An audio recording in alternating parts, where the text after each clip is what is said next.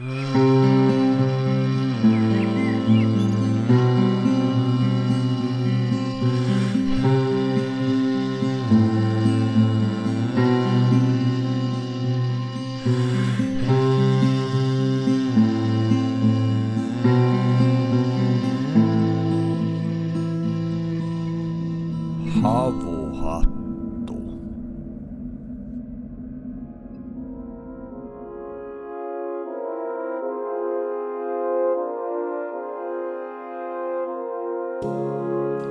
Havuhattu podcast. Menee syvälle metsään ja sieneen.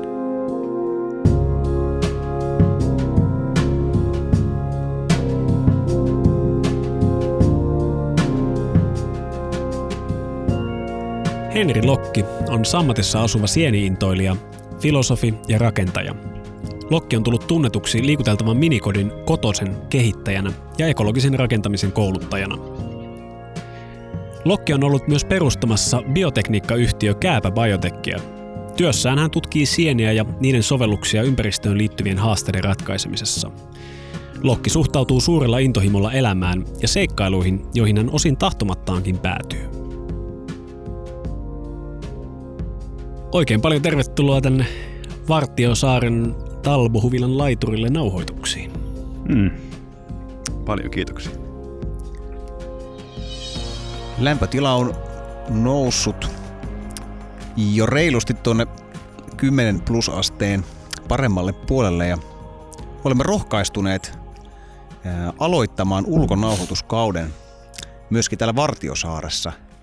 Ja olemme pystyttäneet studion tähän saunan verannalle ja muutamia vesilintuja tässä seuranamme on pyörinyt. Tuossa oli sinisorsa ja joutsenia täällä pyörii ja pikkulintujen kevätkiima huudot kiirivät korviimme täältä. Kertokas pojat, millä mielellä olette nyt ollut kevättä ottamassa vastaan? No itsellä on ollut tämmöistä aika fyysistä kevään vastaanottamista, eli, eli on tuota kaivannut tällaista kuoppaa omalle pihalle, että sieltä on aika paljon maata nostettu ylös ja, ja tota, se on kyllä sinänsä aika semmoista mukavaa vastapainoa tällaiselle läppärin ääressä ää, istuvalle yrittäjälle, joka niin kuin harvemmin tulee ihan tämmöistä niin kuin hyvinkin raakaa fyysistä työtä pitkin päivää tehtyä. Eli ää, terveiset vaan sinne Veikalle, kiitoksia myös tästä avusta, rakennusavusta tässä alussa. Mutta tota, kaikenlaista, to, tosi monipuolista tekemistä myöskin tämän kuopan kaivamisen lisäksi. Ei ehkä vielä paljasteta kuulijoille, että miksi sitä kuoppaa kaivetaan, mutta tähän asiaan varmasti tullaan palaamaan tässä vielä vuoden mittaan useamman kerran. Aivan varmasti. Mitäs sulla on, Henri, ollut tässä pöydän päällä viime aikoina? Jaa, no pöytä on kevät siivottu ja, ja muuten kiiltää uuden karheuttaa. Huomaan ehkä tällä itsessäni sellaisen niin kuin talven jälkeisen heräilyn. Mm, aika borderline mania-kausi yleensä keväisin. Itsellä on tällainen aika, aika tota, no voisi sanoa ehkä maaninenkin sitten tietyissä jaksoissa ja sitten sen kanssa tasapainottelua. Siinä on siis tosi paljon hyviä, hyviä puolia, joista, joista itse ammennan, mutta, mutta sitten täytyy olla kuitenkin vähän varovainen. Sellai, tällä keväänä on ollut hyvin ikään kuin tarkkarajainen herääminen siihen talven sellaiseen slum, slumber tai tällaisen niin kuin kaoskoomaan. Jotenkin, se oli ihan yhtäkkiä havahtui yhtenä aamuna siihen, että ajatus kulkee taas. Ja silloin ikään kuin oivalsi jälleen sen, että, että tässä on mennyt monta kuukautta sellaisessa niin kuin, ää, jotenkin kapasiteetiltaan tai, tai muuten niin kuin mielenmaisemiltaan hyvin kapeessa ja, ja, ja ei mitenkään raskaassa, mutta vaan niin kuin semmoisessa kapeassa ja uhuessa mielentilassa. Ja nyt sitten yhtäkkiä kun syttyi valot päälle, niin homma go. Ja sitten siinä on vaan se haaste, että se ei ole niin kuin liian kovaa käynnissä. Se on tämä kevään kiertoina. Ainakin mun korvien välissä tuntuu olevan tällainen. Ja kehollisesti niin on ollut vähän haasteita, kun tuossa rikoin pari kättä alku, alkukevästä, mutta nyt ne alkaa olla jo. Kiitos kehon ja sen parantavien voimien, niin ihan, ihan käyttökelpoiset pikkukätöset jälleen. Niillä on leikattu ruusupensaita ja, ja muuten kuopsutettu. Yhden terassin rakensin tuossa puoliskon rouvasen pikkutalon eteen tuossa mennä viikolla. Niin tosiaan hurjaa oli tämä tarina, mitä kerroit tästä käsien oliko se peräti niin, että molemmat kädet murtu, mutta vähän eri kohdista? Kaksi niitä on ja molemmat meni poikki, että, mutta tekevälle sitten sattuu, niin kuin sanotaan. Joo, näin se on, mutta hienosti kyllä tuota halkosäkkiä tuolla kannoit ihan vapaaehtoisesti, kun haettiin vähän puita tänne, tänne saunaa varten. No pöydänpäällisistä puheen ollen, niin meillä on tässä pöydällä tavallisten nauhoitusjuomien ja, ja tota vesilasien ää, lisäksi niin, niin Kääpä Healthin sienitinktuureja. Voisitko sä Henri kertoa hiukkasen, että mitä tässä pöydällä on? Joo, no tota, otin vapauden tuoda tänne pojille sherryn sijaan tällaisia tinktuuroita. Tässä on niinku mun mielestä, siis tässä on paljon kaikkea, mutta mitä tämä mulle jotenkin edustaa tämä meidän, meidän firman yksi brändi ja se tuote tällaisena niinku tinktuurana. Tämä on puteli. Ja mikä tässä on taustalla, niin, niin on aika kaunis tapa, jolla, jolla tämä tuote on syntynyt. Niin mä oon ylpeä tästä. Se on niin kuin, mä, en, silleen, mä oon aika analyyttinen ja monesti tarkkakin asia. Ja jos vehkeet, vehkeet prakaa, niin se ärsyttää todella paljon. Ja moni juttu on tehty mun mielestä huonosti. Nyky, nykytuotteista on vaikea löytää oikeasti sellaista niin kuin kestävää vaatetta tai muuten hyvää tuotetta, niin näistä niin itse pystyy, itse pystyy olemaan ylpeä. Uh, ei sillä, että oma keho nyt haisis, mutta, mutta ehkä, se, ehkä se vähän haisee. Uh, pointtina siinä on se, että tuossa on nyt pakuri ja lakkakääpä ja maitake eli koppelokääpä, uutetta eli tinkturaa. Ja näiden raaka-aineiden tarina on niinkin yksinkertainen kuin, että ne on Suomesta mahdollisimman puhtaasta paikasta maailmassa. Jotenkin rauhallisesti ja ehkä rakkaudellakin hankittuja ja kerättyjä. Sieniin niiden laatuun on kiinnitetty paljon huomiota. Ja itse ainakin ehkä, vaikka en kehollisesti ole mitenkään erityisherkkä, niin pystyy myös huomaamaan niissä sellaisen niin kuin tietyn, tietyn vivahteen. Ehkä se on placeboa, kun, kun itse on perehtynyt siihen, miten se on tehty, mutta sillä tavalla joutuu kyllä fiilistelemään tota, omia, omia tuotteita. Ähm, pakuri, lakkakääpä ja koppelokääpä. Pakuri monella suomalaisen onkin tuttu. Tämmöinen lehtipuiden valkolahottaja, mutta siitä taitava olento, että se pystyy ikään kuin tiivistämään paljon sen koivun isäntäpuunsa bioaktiivisia aineita. Ne on ikään kuin helppo kerätä sitten siitä kääpänä talteen sen sijaan, että kerättäisiin se koko koivupuu. Joskin toki käävällä on sitten myös kääpäsienellä kyky muuntaa näitä koivun bioaktiivisia aineita muun muassa melaniinin muotoon. Pakurin kuivapainosta voi olla jopa 40 prosenttia melaniinia. No, se sikseen. Sitten on lakkakääpää. Reissinä myös tunnetaan ja, ja Ling Chi tuolla ehkä sitten idemmässä – Onko lakkakääpä se, mikä näyttää ihan ankan nokalta? Se näyttää ihan ankan nokalta, kyllä joo. Se on sellainen hyvin, hyvin jopa kirkkaan punainen, varsinkin sitä itiöpölyn ää, kiilottaa pois. Kasvaa kannoilla yleensä, tervaleppä, harmaaleppä, koivun kannot, myös kuusen kannoilla. On siis saprofyyttinen sieni, eli lahottaa, lahottaa myös puuta, pikkuhiljaa syö pois. Ja se oikeastaan näiden niin kuin sienten ekologiassa ja biologiassa ehkä itteenä myös filosofina kiinnostaa, että ne on hyvin keskeinen osa sellaista elon systeemiä. Me ehkä niin kuin monesti muutenkin ihmisinä hyvin kapea-alaisesti ymmärretään asioita. Me ollaan kyllä tarkkaan tehty niin kuin luokitteluja siinä, että tuo nyt on puu ja tuo tuossa on sieni, vaikka ei sitä nyt välttämättä sitä eroa ehkä olekaan olemassa. Tai toista ei olisi ilman toista, tai sitä metsää ei olisi ilman niitä puita ja sieniä ja kaikkea muita lajeja. Ja jotenkin noista kaikista lähteistä nämä meidänkin tuotteet tiivistyy. Et ne on ikään kuin sekä, sekä ekologiansa näkökulmasta että myös tämän liiketoiminnan kautta pyritty tekemään niin, että voidaan tehdä sellaista liiketoimintaa, joka itse asiassa edistää sitä ympäristöä, mistä nämä raaka-aineet on kerätty. Ja siinä on jotenkin niin kuin oma makunsa myös siitä, siinä koko hommassa. Tämähän on aivan huikean mielenkiintoinen aihe, johon varmastikin parinkin otteeseen tämän jakson aikana tullaan palaamaan. Mutta siis mitä mainitsit tuosta placebo-efektistä, niin tästähän kyllä terveysjaksossa Joonaksen kanssa jauhettiinkin ja, ja placebossahan ei ole siis mitään vikaa. Se on päinvastoin väittäisin, että yksi niin kuin keskeinen osa sitä, miten meidän elimistö säätelee itseään. Mutta äh, onhan tästä vinopino-tutkimuksia myöskin, että jos puhutaan vaikkapa, no otetaan nyt se kaikkien tuntema pakuri, niin pakurin terveyshyödyistä. Ja mitä nyt näitä tinktuureja itse on tässä noin puolisen vuotta vai vähän pidempäänkin maistelu, niin kyllä huomaan ää, eron siinä, kun ottaa ikään kuin kuuriluonteisesti hetken aikaa, niin, niin vireystasossa esimerkiksi ja, ja sen lisäksi myöskin niin kuin ihan, tämä ei ole terveysväite, mutta tämmöisissä flunssan oireissa, niin, niin kyllä huomaa, että, että jeesiä saa. Kertoisiko Henri vielä hieman yksityiskohtaisemmin, että miten, miten nämä uutteet on niin kuin saatu aikaiseksi? Miten, mit, minkä, minkälaisen prosessien läpi tämä sieni on joutunut menemään, että se on tähän purkkiin päätynyt? Mm, aivan.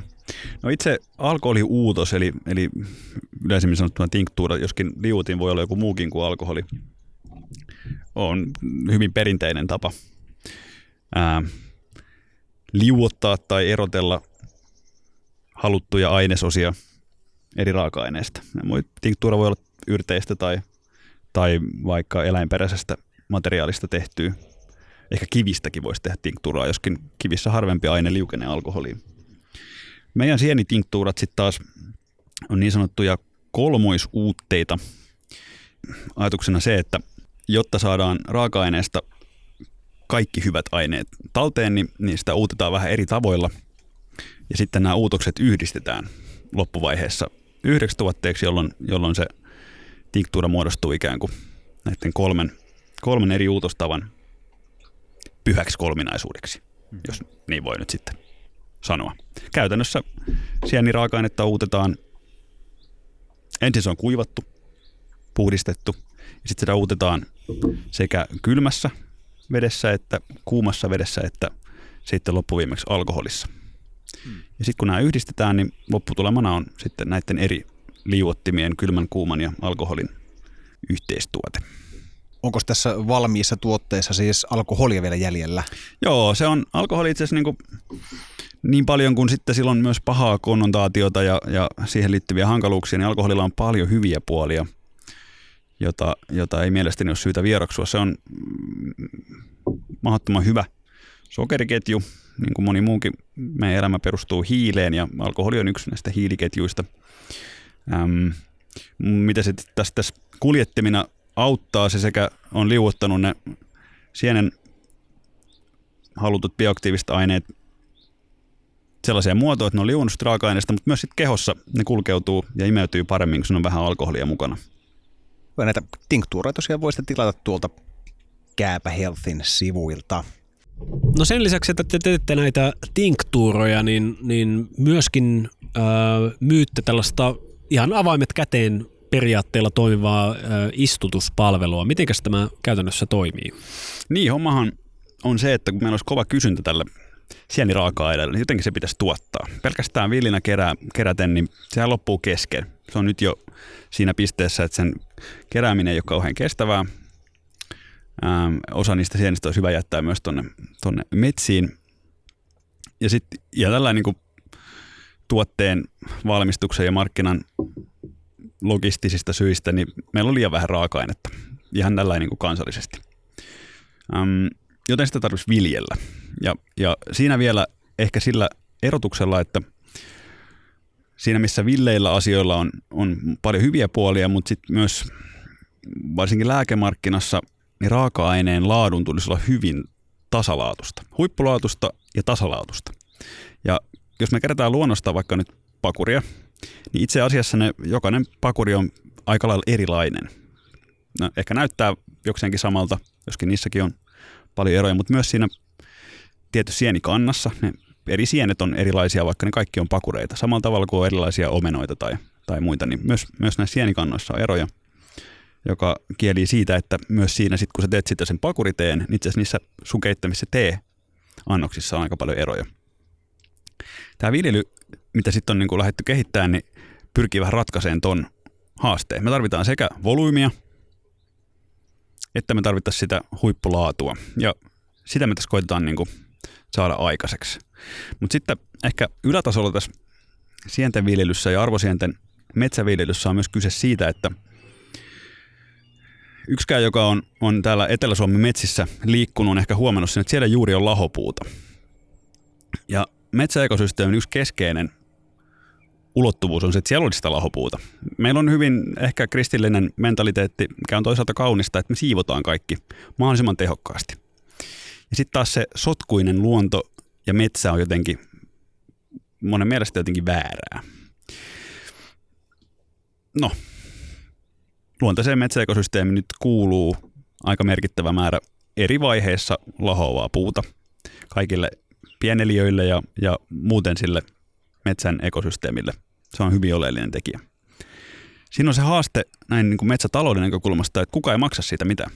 Pitkän aikaa on, on puhuttu siitä eri järjestöissä ja, hankkeissa ja missä liian tiedotteissa, että vahapuun määrää pitäisi lisätä metsissä. Mutta sitä ei tapahdu, koska kukaan ei maksa siitä mitään. Niin yksi keskeinen juttu tässä meidän sientenviljelyssä, joka siis tapahtuu puulla, on se, että me ollaan pyritty luomaan liiketoimintamalli, joka samaan aikaan toisi metsänomistajalle rahaa maksetusta ostetusta sadosta käsin, toisi metsänomistajalle rahaa, kun siitä syntyvästä sadosta maksetaan.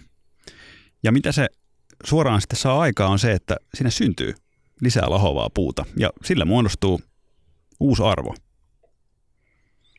Se liiketoimintamalli siis ikään kuin luo lisää laho, lahopuuta, ei mitenkään massiivisia määriä, mutta siinä määrin, että sillä on jotain merkitystä.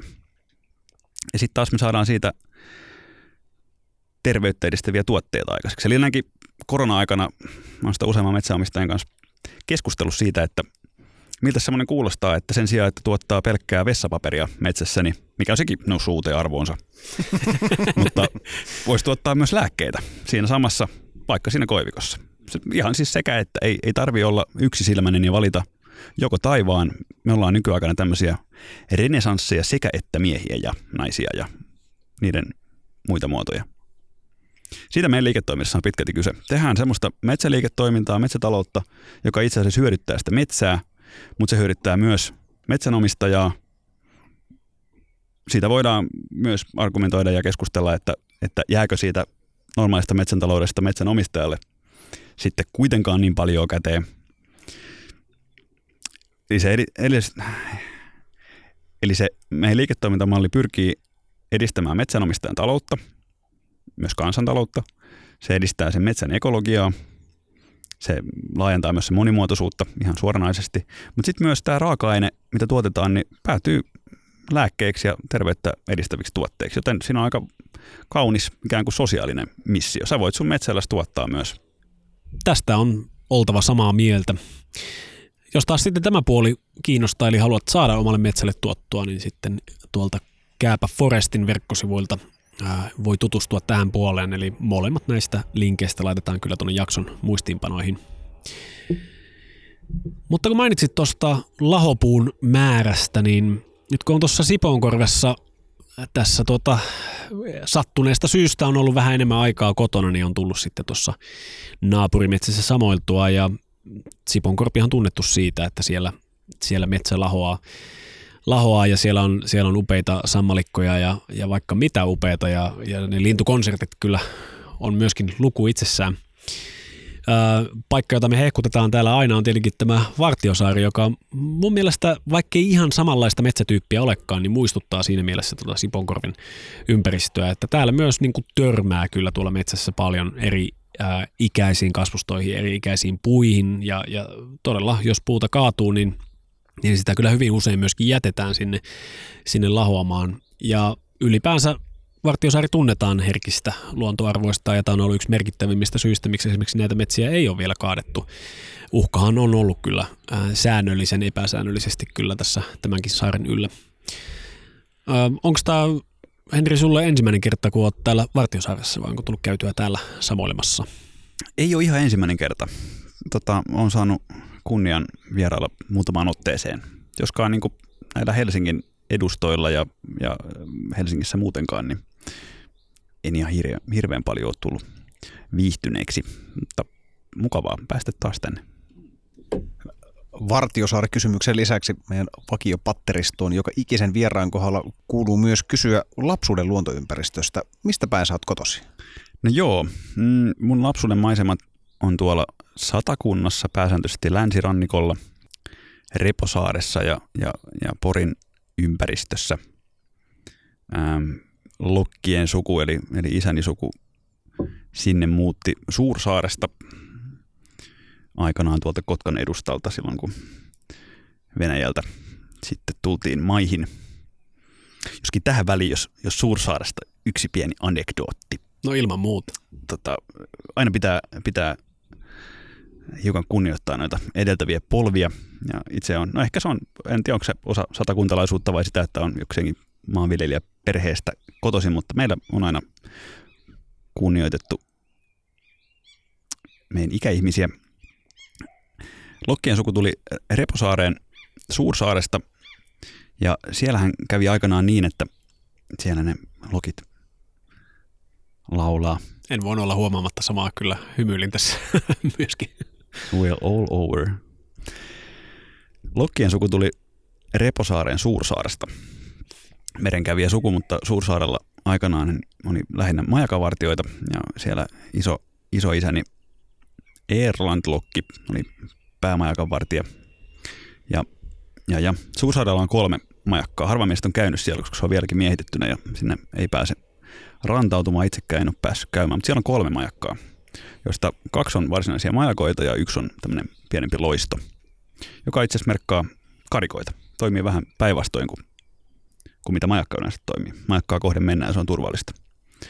Silloin tota, sitten hiukan ennen kuin Helsingin pommitukset alkoi, Venäjältä tuli sähkösanoma, että, jonka Erland otti vastaan, että voitte evakuoida saaren sillä ehdolla, että maikat jää toimintakuntoon ja, ja kohta tulee ylilento, mutta Suursaarta ei pommiteta, jos, jos toimitte niin kuin käsketään. Ja Irland oli siinä sitten kiperässä paikassa, että miten tässä nyt toimitaan, mutta ehkä, ehkä tämä on semmoista Lokin suvun peri auktoriteettivastaisuutta tai jotain muuta, mutta jostain sen kumpuaa. Irlandin lopputulema oli se, että väki evakuoitiin kaikki pikkuveneellä mantereelle. Irland sapotoi Suursaaren kaksi isoa majakkaa ja jätti pienen loiston käyntiin ja lähti helvetin kyytiä pikkuveneellä karkuun, joka johti siihen, että käsittääkseni kuusi Venäjän ensimmäistä sota-alusta ajoi siihen Suursaalen matalaan karille, jolloin Erland upotti pienen laivuan ampumatta laukaustakaan. Eli sitten jonkun aikaa sitten hiljaiseloa tuolla Porin saaristossa. Sieltä meidän suku on, on osaltaan kotosin ja se on myös mun lapsuuden maisemaa. Hmm. Hieno tarina kyllä. Onko sulla äh, sukutietoa tuohon äh, komean sukunimeen liittyen? Nyt kun kerroit, että merinkävijöitä, niin toki siihen ympäristöön tämä lokki osuu mainiosti, mutta, mutta onko, onko sulla tietoa tarkemmin, mistä tämä sukunimi on?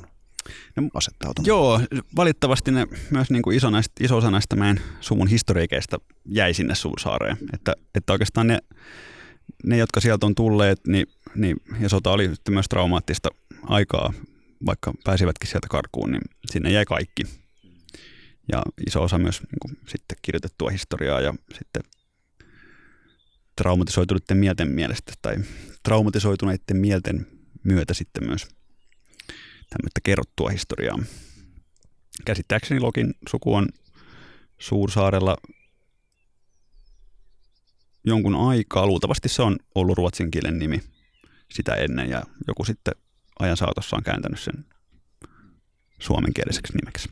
Toivon kyllä kovasti, että pääset joskus käymään täällä äh, isiesi mailla Suursaaressa. Se on va- va- vaikka ne kirjoitetut sanat ja, ja siirtyt muistot ei, ei enää olisikaan tallessa, niin kyllä mä veikkaisin, että, että siitä paikasta, missä sun suvun veri on, on muhinoinut satoja vuosia, niin siitä on vielä aistittavissa vielä jotain, jotain, tunnelmaa, vaikka, vaikka ne kivirauniot olisivatkin jo sammaloituneet. Se on, se on näin, kiitos toivotuksesta. Joskin huomaan itsessäni, vaikka itse onkin mantereella syntynyt, niin, niin sellaisen merimiehen ulottuvuuden. Et, et maa on toki tärkeää, mutta, mutta siinä on paljon ehkä tämmöistä ekopsykologiaa ja, ja muuta, mutta kyllä meri tuo tietynlaisen tuttuuden tunteen. Siinä missä toisaalta maa, mutta merimiehelle se koti monesti on joku muu kuin se rantakallio tai, tai muu. Että se, se veri virtaa myös siinä meressä, jos nyt tällä runolliseksi saa alkaa. Oletko viettänyt aikaa merillä? Oletko tehnyt Joo. pitkiä merimatkoja? No en mä pitkistä tiedä, mutta, mutta kun rannikoltaan kotoisin, niin on saanut olla meren kanssa tekemisissä ja, ja Mm. pikkupoista asti. Mä olin kuusi vuot- vuotiaana ensimmäistä kertaa yksin merihädässä pikkujollalla. Oho. Muistan sen vieläkin Räpsöön Lahdella partion purjehdusleirillä siinä. Lähdin sitten keulimaan jonnekin, minne ei olisi ehkä pitänyt ja, ja sitten, sitten tota, oli sen verran huonokuntoinen jolla, että missä on keskikölit, semmoinen nostoköli. Se paholainen meni sitten jossain tyrskyssä poikki, jolloin jollalla ei juuri tee mitään, vaikka olikin jo kuusivuotias kokenut pikkupurjehtia. Niin sehän menee siinä sitten sivusuunnassa, minne sattuu. Ja siinä kuitenkin jonkun verran oli alkoa, niin, niin, niin, niin, niin sitä sitten ihmettelin siinä aikana. Mutta sen kyllä muistan siitä, että, että se ei niin pelottanut laisinkaan, vaan se oli vaan semmoinen hullunkurinen sattumus. Ja partiojohtaja tuli sitten moottoriveneellä myöhemmin hakemaan ja hän oli enemmän kauhuissaan kuin minä. Mm-hmm. Ehkä sitä osannut myöskään niin kuin ajatella, että on mitään sen kummempaa, mutta Niin. Joo, ehkä lapsena tämmöinen luonnonvoimien äh, niin kuin valtaan joutuminen, niin ehkä sitä lapsena on semmoinen loputon optimismi siitä, että eihän tässä mitään pahaa voi tapahtua. Et tulee tästä esimerkiksi mieleen se, kun tuolla Koitelin koskella Oulun kupeessa, nykyisessä Oulussa jääl, Jäälinkupeessa, niin, niin tota, jouduin niin kuin kosken vietäväksi. Niin mun mielestä se oli vaan hauskaa, hauskaa siellä pyöriä, joo, joo, joo. pyöriä menemään, räpytellä menemään, kunnes sitten sai itseni semmoiselle pienelle kosken keskellä olevalle luodolle, josta sitten minut, minut sitten haettiin pois, mutta, mutta tosiaan kun ollaan puhuttu usein täällä vieraiden kanssa siitä, että mikä, mi, miten lapsuudessa ylipäänsä se kokemus siitä, mikä se luontoympäristö äh, on, niin, niin on, on niin totaalisen erilainen kuin aikuisella, mi- miten se liittyy oikeastaan ihan, ihan vaan siihen, että miten lapsen koko fysiologia aistii sitä ympäristöä toisella tavalla. Mutta, mutta varmastikin myös, myöskin tämmöinen tota, tällaisella niin kuin optimismilla ja, ja tota, seikkailuhenkisyydellä on, on tekemistä tämän, tämän asian kanssa, että miten, millaisia riskejä esimerkiksi haluaa ottaa. Purjehdus on eittämättä ollut sen jälkeenkin osa sun elämää. Onko jotain tiettyjä paikkoja, missä olet käynyt purjehtimassa, mitkä on jäänyt erityisen lämpimästi mieleen? No joo, täytyy sanoa, että Suomessa on kyllä hienoja, hienoja maisemia saaristossa, mutta sitten on ollut sen verran siunattu, että on päässyt yhteen venekuntaan, joka Välimerellä purjehtii ja, ja tota, kun on perso lämpimälle ja hyvälle ruoalle, niin sitä on eri tavalla tarjolla tuolla Kroatian saaristossa kuin Airistolla, jossa omatkin eväät on toki, toki sitten aina maistuu hyvältä, mutta, mutta tota, jos teille joskus tulee mahdollisuus, niin menkää ihmeessä myös Välimerelle päin purjehtimaan. Se on, jos on tällainen niin kuin näppärä, niin kuin elä, semmoinen niin kuin elämän asen, asenteella näppärä, ei tarkoita mit, välttämättä mitään niin kuin puukäsityötaitoja, vaan se, että niin kuin pystyy aina vähän sillä hoksottimet leikkaa ja pystyy löytämään erilaisia reittejä ää, asioiden ympäri ja läpi niin pystyy, pystyy tota kaiken näköistä kaunista ja hienoa ja niin kuin lähtökohtaisesti kallistakin toteuttaa paljon mielekkäämmin.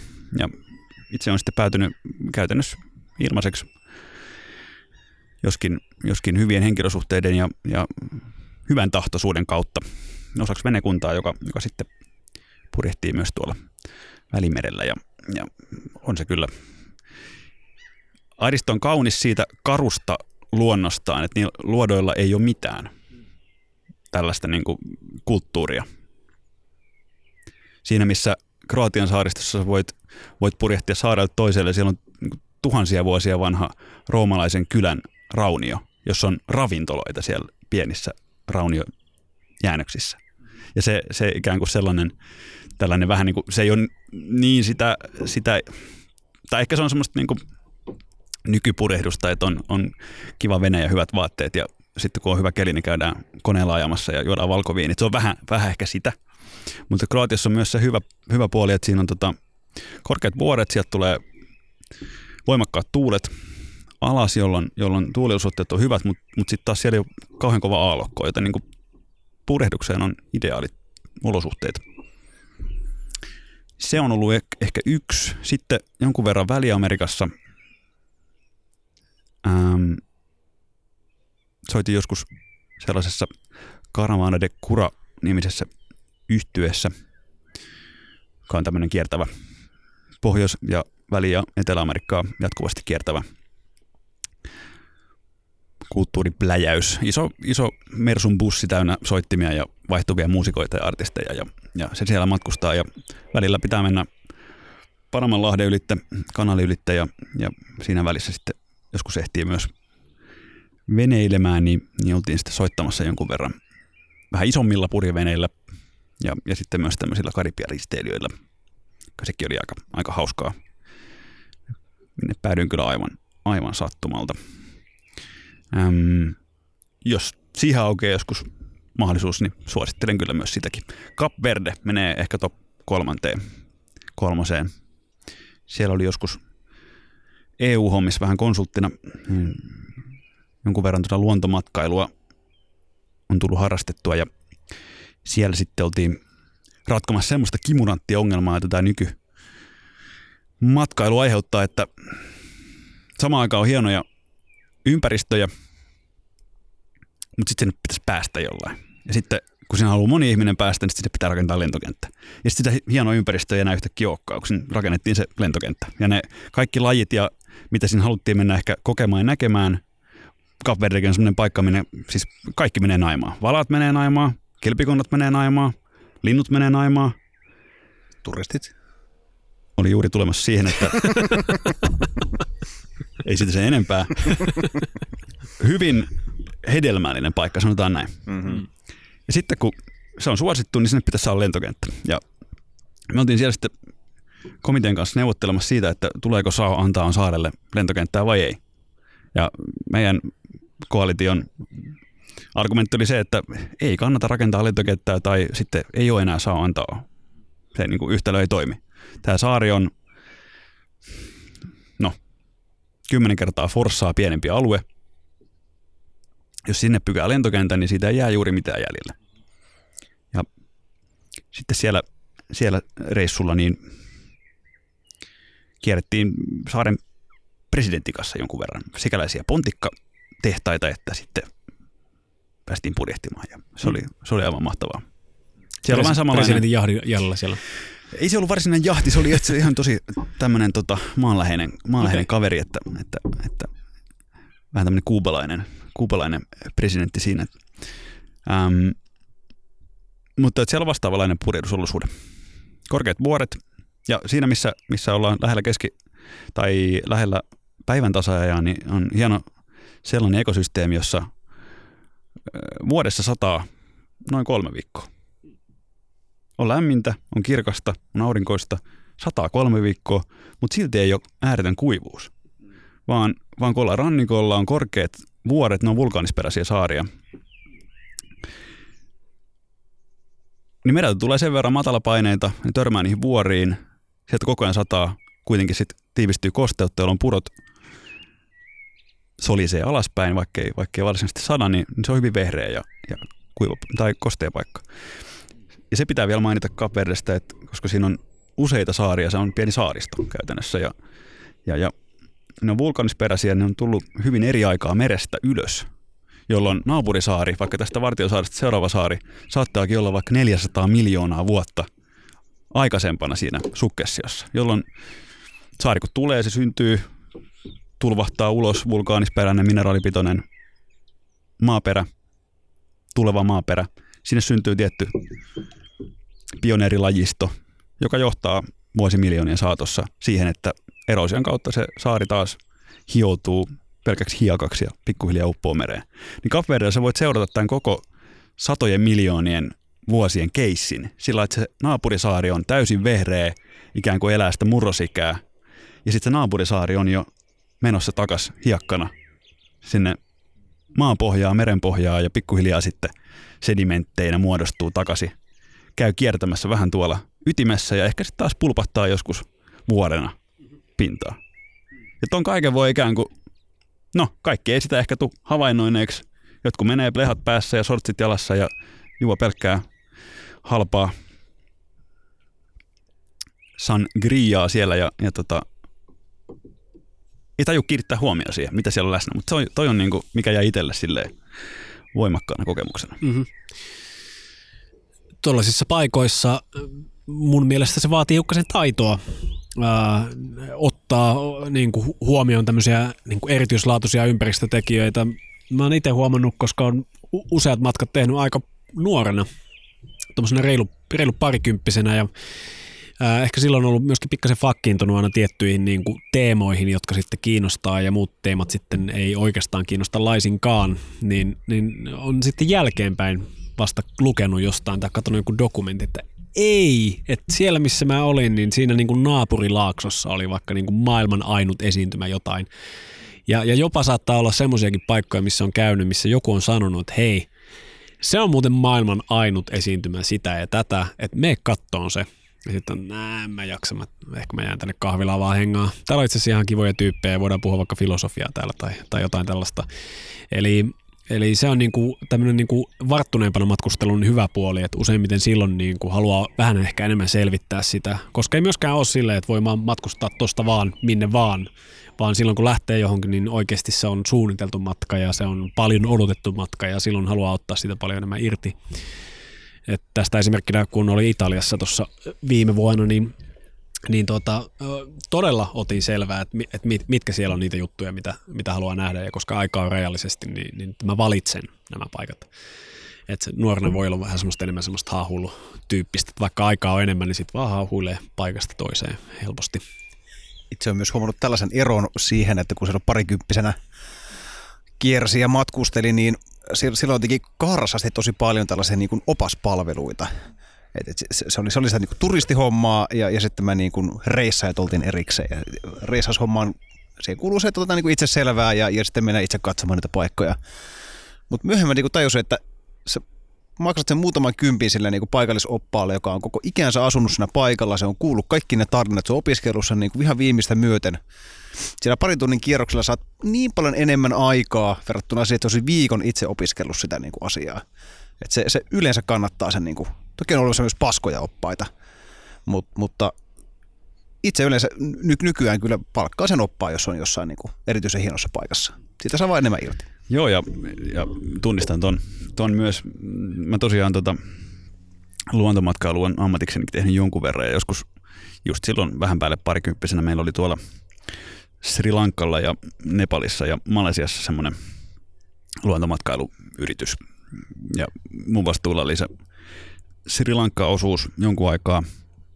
Ja, ja just, just tämä, että no se meidän konsepti oli se, että ähm, ihmiset, jotka sinne tuli, oli hyvin niin kuin, luonnonläheisiä palveluita. Ei mitään himmeitä ekstremejä mönkijöillä, vaan, vaan tota, hienoja luontoreittien patikointia ja, ja, ja tota, luonnon seurantaa. Mutta kaikki majoitus oli aina oppaiden tykönä. Ja jos haluaa jotain autenttista löytää, niin se opas on yleensä – autenttisia asia, mitä sä sitten turistikaupungista löydät, jos nyt voi sanoa turistikaupunki. Ähm, ja sen tarinat, niin kuin sä mainitsit. Jos sieltä vaan osaa kysyä ne oikeat kysymykset. Ja vaikka nämäkin perheet ja, ja oppaat, joita, joita siinä meidän kanssa oli yhteistyössä, niin aivan tajuttoman kauniita ihmisiä. Toki Sri Lankalla on hieno, hieno varsinkin buddhalainen kulttuuri, tamili, tamili ja buddhalainen kulttuuri ja, ja tota, ihan uskomattoman kaunit tyyppejä. Mulla on ehkä sattunut sitten silloin, kun on päätynyt siihen ratkaisuun näille reissuille, että otan oppaan, niin siinä mielessä vähän huono tuuri, että näillä sanotaanko, että kymmenestä kaikista oppaista, joita mulla on koskaan ollut, on ollut aika pitkälle kehittynyt alkoholiongelma, eli tämä, tämä niin kuin saattaa aiheuttaa myöskin, myöskin probleemia, koska niiden on kuitenkin tehtävä opastaa. Ja, ja sitten tota, parhaassa tapauksessa ne on päivät selvinpäin, mutta huonommassa tapauksessa niin se tissuttelu ei lopu. Et, et, jos sitä kysyy, niin usein selitykseksi annetaan, että nyt kun pääsee vaimolta pakoon, niin sitten pakkohan tässä on pikkasen maistella. Nepalissa kerran silloisen tyttöystävän kanssa palkattiin tämmöinen tuota, opas ja lähdettiin melomaan sen kanssa Setijoelle kolmen päivän seikkailu. Ja siellä aloituspaikassa sitten oli, oli tämän oppaan niin kuin opas kaveri oli tällaisen niin kuin amerikkalaisen naisen kanssa lähdössä ja sitten me otettiin ne hynttyyt yhteen ja nämä kamer- kaverit sitten niin kuin valitsi niin meillä niin kuin leiripaikat, me leiryttiin siihen niin kuin rannalle ja nämä tyypit lähti sitten joka ilta sinne niin kuin läheisiin kyljänä ryypi, ryypiskelemään. Ja tuli helvetin huonovointisena joskus niin kuin kahdelta kolmelta yleensä sieltä sitten niin takaisin. Tuli kyllä miettineeksi, että, että niin kuin kuinkahan tuota, monta vuotta nämä kaverit jaksaa tehdä tätä hommaa. Niin kyllä monesti nelikymppisenä luulisi, että alkaa se raja tulla vastaan, mutta jos on viiden päivän vaellus ja joka ilta pämpätään ja vähän päivälläkin, ja, niin kyllä se on aika hurja, hurjaa menoa. Mutta mainitsit Henri parista näistä projekteista, missä olet ollut, eli, eli olit tässä, tässä tota EU-hommissa luontomatkailua kehittämässä ja, ja sitten myöskin täällä Sri Lankassa. Ää, oliko ikään kuin vähän samanlainen samanlainen, saman tyylinen homma myöskin siellä, että luontopalveluja ja niiden kehittämistä, vai, vai mikä sut on vienyt tällaisiin ää, ulkomaan ikään kuin komennuksiin tai töihin ulkomaille? Jaa. Mm, no, sinne Kapverdelle EU-hommiin mä päädyin pitkälti siten, että mä olin yhdessä Yorkshiressa tapahtuneessa konferenssissa mukana – sielläkin oli vähän vastaava keissi, että siellä suunniteltiin uutta luonnonpuistoa ja tai olemassa olevaa luonnonpuistoa, mutta sen uudistusta. Siinä oli vähän tämä sama dilemma. Että siellä oli hieno, hieno luonnonpuisto. Siinä haluttiin miljoona uutta vuotusta kävijää. Ja niillä oli aika iso markkinointibudjetti, mutta ei oikeastaan mitään budjettia infrarakentamiseen. Briteissähän junat kulkee diiselillä. Lähin juna-asema olisi ollut 70 mm, kilometrin päässä. Tarkoittanut käytännössä sitä, että kaikki ne miljoona ihmistä, luultavasti perheitä, joten, joten se 200 000 autoa vuodessa lisää sinne. Ja ei oikeastaan rahaa reitteihin, jolloin tämä sama ikään kuin pieni polusto olisi pitänyt sitten ahtaa täyteen turisteja, joka olisi sanonut aikaan sen, että ei ne eläimet siellä olisi enää viihtynyt. No, tässä oli haasteena se, että Briteissä kun tämmöinen aateli, kulttuuri ja etiketti, mitä en itse tällä suomalaisena niin hyvin tunne – Tämän lajiston oli juuri kartoittanut sikäläinen aateli, aatelisoitu ekologi, joka sitten piti tästä hienoa juhlapuhetta, että näin siisti suunnitelma. Ja jossain vaiheessa mulla vähän keitti kiinni ja, ja pyysin sitten puheenvuoroa. Hello, this is Henry from Finland. Ja esitin sitten muutama argumentti, että mun mielestä tässä ei ole niin yhtään mitään järkeä tästä hommassa. Ja niin kuin, tämä tulee kusemaan tämä prokkis näistä syistä. Jonka jälkeen koko sali oli ihan hiljaa, oli aika kova kohdus, koska tulin siinä haastaneeksi anteloidun ekologin. Hän jatkoi kylmäviileesti, ei, ei vastannut mitään. Meni vaan eteenpäin.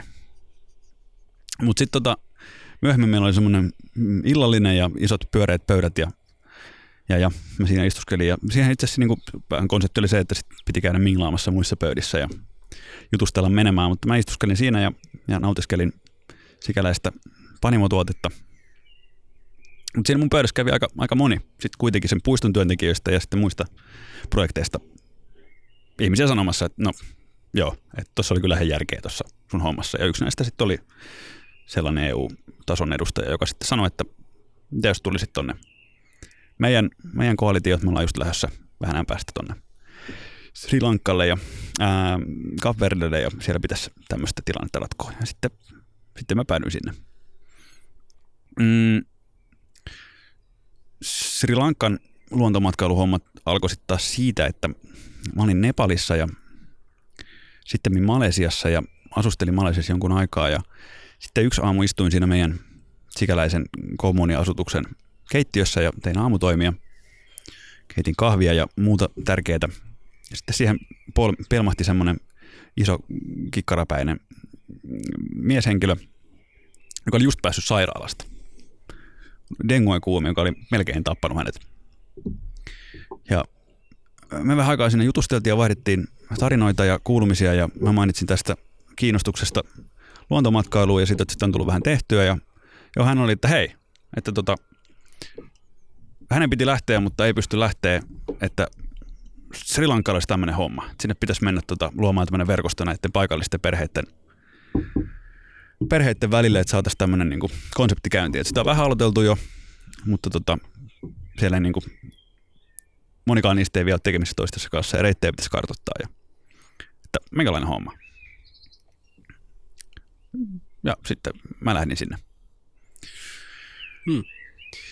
Kuulostaa siltä, että tilaisuus on aina tullut vastaan ja sä oot siihen tilaisuuteen hanakasti tarttunut, niin kuin tuossa esittelyssäkin mainitsimmekin, niin, niin tota, intohimoisesti kohti seikkailuja ja vähän niin kuin osin, osin ehkä tahtomattaankin toisinaan. Mulla oli näistä tarinoista, mitä sä kerroit, niin vähän mietityttämään, että miten, miten niille paikoille tapahtui. Tuliko sinne Kapverden pikkusaarelle lentokenttään ja tuliko Jorkkiin miljoona matkailijaa? Oletko ottanut selvää, miten se on tapahtunut? Käsittääkseni Jorkki ei tullut miljoonaa matkailijaa, vaan, vaan tota, hanketta sen jälkeen muutettiin. Mm. Se oli kaunis lopputulos. Saa antaa saarelle ei tullut lentokenttää, vaan he mm. panosti luontomatkailuun. Ja sitten Sri Lankalla Sri Lanka Trekkings tai taidille olla olemassa, joka on samainen konsepti, joka silloin polkastiin aluilleen. Jos meillä on aikaa, niin tuosta Sri Lankasta täytyy kyllä muutama tarina jakaa, koska siellä tapahtui todella maagisia asioita, jotka, jotka on niin kuin ehkä sit osaltaan, jos sä Otto tuossa kuvailit aluksi vähän mun optimismia, niin se elämän rakastaminen ja intohimo, niin siellä on yksi semmoinen keissi, josta niin kumpuaa paljon. No maagiset asiat on ihan täällä meidän podcastin ytimessä, eli anna palaa ihmeessä, jos tarinaa on. Tästä hetken mielijohteesta lähteä Sri Lankalle hommiin, niin kuluu aikaa noin vuorokausi ja mä laskeuduin mm, Kolombon lentokentälle. En tietenkään ollut nukkunut yhtään, koska piti olla bileet ja, ja hyvästellä kaikkia. Lentokoneessa ehkä havahduin hiukan siinä, että, että kone osui kentälle ja kutitti hirveästi, mulla oli täitä ja harmitti vähän se. No ei se mitään. Sitten kentältä ulos hillittävä infernaalinen kuumuus iskee naamalle ja, ja monta sataa ihmistä, jotka haluaisi mut just niiden taksiauton kyytiin. Niin tämä peruskuvio.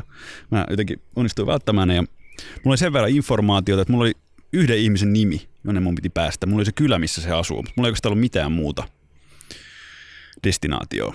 Mulla ei myöskään ollut hänen niin kuin, yhteistietoja. Kuulostaa peruskoordinaateilta tuolla Etelä-Asiassa. Joo, näillä mennään. Ja, ja tota, mun suunnitelma oli se, että mä menen juna-asemalle. Mä tiesin, että silloin on ihan hienot rautatiet, tosi Indiana Jones-tyyppiset britti, brittiaikaiset rautatiet. Ja mä selviydyin sinne rautatieasemalle ja jätin kamat vähäksi aikaa siihen hollille ja lähdin tota, ostamaan sitten ää, puhelinliittymää, että mä olisin voinut soittaa sinne kylän kauppaan, koska mä tiesin, että siellä on kauppa ja aa, sen mä olin saanut sen kylän, kylän kaupan tota, nimen.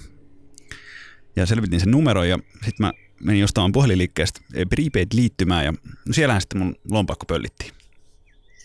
Ja tota, no siinä mä sitten olin päätäynnä täitä ja nukkuneena muutaman hassun minuutin ja, ja ilman rahaa. Mun jäi noin kaksi euroa sitten rahaa päälle. Ja tota, no, siinä oli semmoinen kimurantti homma, että mä olin ostanut jo paluuliput sieltä kuukauden päähän, oli hyvä, hyvä tarjous, niin olin ostanut liput valmiiksi luottokortilla. Mä tiesin, että mä en muuten pääse siihen lennolle, jos mulla ei ole luottokorttia esittää siellä lentokentällä. Tai ainakin tarvitsisi saada joku niin kuitti kyttikseltä, että näin on käynyt, jolla sitten todistaa, että pääsis lennolle. Neljä viisi tuntia kiersin eri poliisilaitoksia ja virkavallan edustajia ja ne pallotteli mua paikasta toiseen ja siitä ei tullut yhtään mitään ja jossain vaiheessa jälleen keitti vähän kiinni ja sitten mä kerroin poliisille, että mä tuun kuukauden päästä takaisin ja se lappu on sitten täällä odottamassa. Et sitten, sitten sitä tarvitaan, että ei sitä tarvita nyt, mutta silloin se tarvitaan, mä tuun hakemaan. Ja, ja kävelin takaisin sinne juna-asemalle ja hyppäsin pummilla junaa. Rahaa ei ollut siihen lippuun, niin, niin näin piti matkustaa ja, ja oli kuitenkin niin kuin puolentoista vuorokauden matka. Ja se oli muuten sama yö, kun Suomi pelasi lätkässä edellisen MM-turnauksen. Ja, tai en päässyt katsomaan, koska kaivauduin sinne jonnekin junan lattialle muiden hobojen joukkoon ja kylkikylissä siellä yövyimme siinä, missä täällä pelattiin ja hypittiin. Oliko tämä siis viime vuonna vai? Ei, ei, vaan tota, aivan edelliskerralla. Ahaa, edelliskerralla. Äm, 2000, oliko se 11? Jotakin tällaista, herran vuonna. Heräsin aamusti siihen, että, että tota, mä olin, olin mä hereillä. Mä istuskelin siinä junan, junan tota, rapusilla ja poltteli jonkinnäköistä bidi-savuketta ja se oli todella hieno eukalyptus metsä, oikein eteerinen, kaunis eukalyptus tuoksu ja, ja, ja semmoinen tosiaan Indiana Jones. Kuulijoille tässä vaiheessa kerrottakoon, että bidi on siis tämmöinen tupakan lehteen kääritty ää, mukamas luonnollinen savuke. Todellisuudessa siihen laitetaan kyllä muun muassa bensiiniä siihen tupakan lehteen, mutta hyvin ha- edullinen ja, ja tota, matkailijoiden suosiossa. matkailijaystävällinen vaihtoehto. Istuin siinä rappusilla ja joku koputti olkapäähän. Käännyin katsomaan, se oli konduktööri, joka sitten tiedusteli, että onko, onko miehelle lippua. Ja, ja tota, no lippua ei ollut. Ja konduktöörin johtopäätös oli se, että sinä senkin valkoinen rikas turistipaska, että mitä helvettiä, että oikeasti. Ja kaveri nappasi mua aika paljon isompi mies, nappasi mut raiveleista tosta ja raahasi mut keittiöön, nosti mut seinälle ja siinä vähän aikaa kovisteli. Mulla on sen verran niin taustatietoa, että ymmärrän sikäläistä kulttuuria, että jos siellä niin joku sikäläinen, joku sun maasta rikkoo mua kohtaan, niin ikään kuin silloin vääryys on tapahtunut ja, ja myös oot vähän niin kuin vastuussa siitä. Okei. Okay. Niin mä sitten koitin murtaan englannilla selittää, että rahat on viety ja mä oon tänne menossa, että mä en nyt niin kuin päässyt sinne mitenkään muuten ja, ja tämmöinen varkaus on käynyt. Ja hän pikkuhiljaa sitten leppi. Ja tota, sitten nyt, okei okay, Henri, et hän ei voi antaa sulle lippua. Et täällä se homma toimii niin, että pitää asemalta hakea lippu, mutta hän tulee sun kanssa tuonne seuraavalla asemalla, kun juna pysähtyy, mennään hakemaan sulle lippu. Ja näin kävi. Mentiin sitten, juna pysähtyi ja mentiin asemalle ja hän neuvotteli vähän aikaa ja sai mulle sitten lipun sieltä ja antoi sen käteen ja mä kiitin kauniisti ja oli jatkamassa matkaa sinne junan perälle ja, ja, ja mutta hän hoikkasi, että hei, täällä mene sinne, tuu tänne keittiöön. Vei mut sinne keittiöön ja pyysi istumaan siihen ja sanoi kokille, että hei kokki, että anna pojalle kulo ruokaa ja, ja chaikkua vähän tuosta teetä. Edelleen huonosti nukkuneena täisenä matkalaisena olin hyvin, hyvin kiitollinen. Istuin siinä aikani ja, ja tämä konduktori tuli aina välillä takaisin. Hän teki kierrosta junassa ja tuli takaisin juttelemaan. Mitä oltiin ummet ja lammet ja siinä useampi tunti kului ja sitten hän tuli viimeisen kerran ja sanoi, että Henri hei, että tota, hän jää pois seuraavaa pysäkillä. Mutta hän tietää, että sulla ei yhtään rahaa.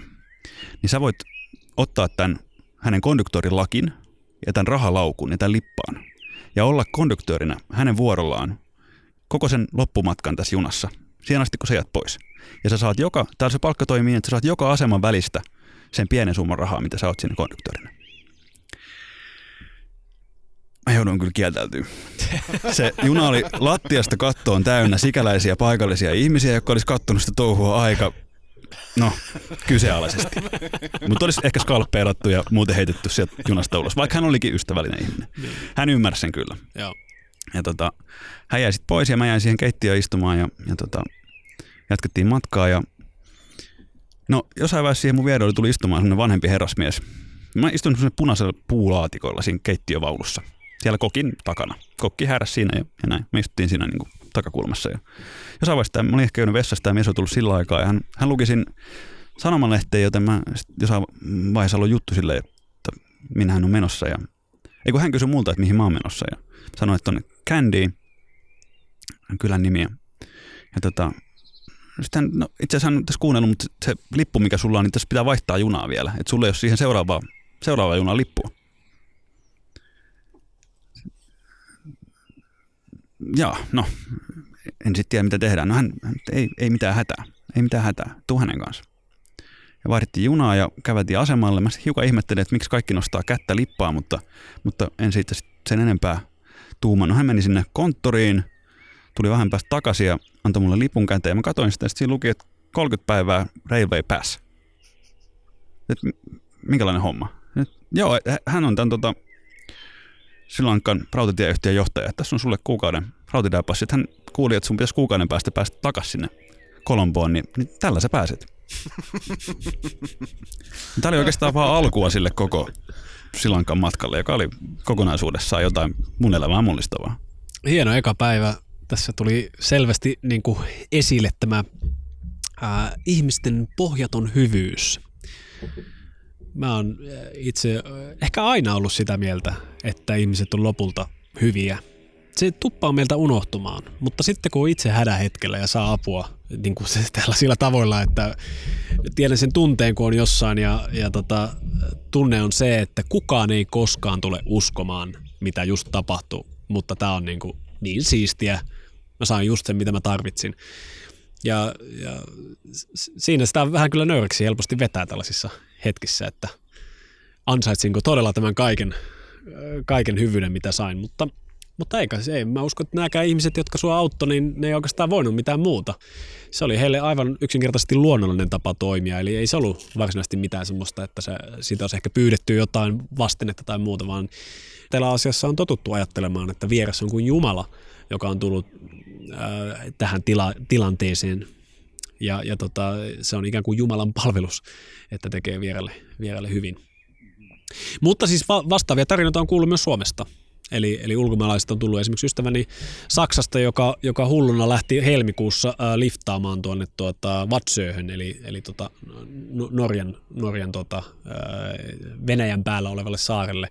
Ja, ja no, koko kolme hengen porukka meinasi kuolla kylmyyteen sillä matkalla, mutta mitä he kohtasivat oli just tämmöistä aivan uskomatonta pyyteetöntä apua ja, ja, ja tukea niinä kaikista vaikeimpina hädän hetkinä. Hmm. Joo, kyllähän Suomessa on ollut hyvinkin vahva tällainen niin kuin matkamiesten ja kulkijoiden auttamisperinne. Et, et varmasti vielä niin kuin muutamiakin kymmeniä vuosia taaksepäin, niin helpostikin olet saanut oven koputtamalla yösijan ja, ja tuota särvintä pöytään ilman, että sitä nyt on suoraan, suoraan tarvinnut niin kuin rahaa vaihtaa, vaihtaa vastaan. No tuosta tosiaan Sri Lankan tarina oli, oli aivan uskomattoman hieno ja sitä varmasti voisi vois jatkaakin, mutta, mutta tota, jottei tästä tulisi neljän ja puolen tunnin eeppistä jaksopläjästä, niin ehkä, ehkä jatketaan enemmän. Täistä varmaan pääset eroon sitten kuitenkin tällä reissulla myöhemmin. Täit lähti sitten paikallisin keinoin. No niin, hienoa. Yksi, mikä jäi tuosta alkupuheenvuoroista vähän soimaan päässä, on se, että sä olit opiskellut filosofiaa. Ja tota, kun tässä on kaksi filosofia pöydän ääressä, niin var, varmaan tuolla ää, toisella puolikkaalla pääsemme enemmän näihin, näihin asioihin käsiksi, mutta kerro, kerro niin kuin tähän alkuun hieman, että miten sä päädyit tähän opiskelualaan? On, onko tänne niin kuin, oletko ollut ajattelevainen lapsi jo pienestä pitäen? En mä tiedä, onko mä ollut mitenkään ajattelevainen lapsi tai paljon ajatteleva. Ehkä mä oon ajattelevainen kyllä aina. Se on ehkä erilainen mielenlaatu, joka huomioi muita, ähm, joka on omalaisensa filosofinen asenne sekin.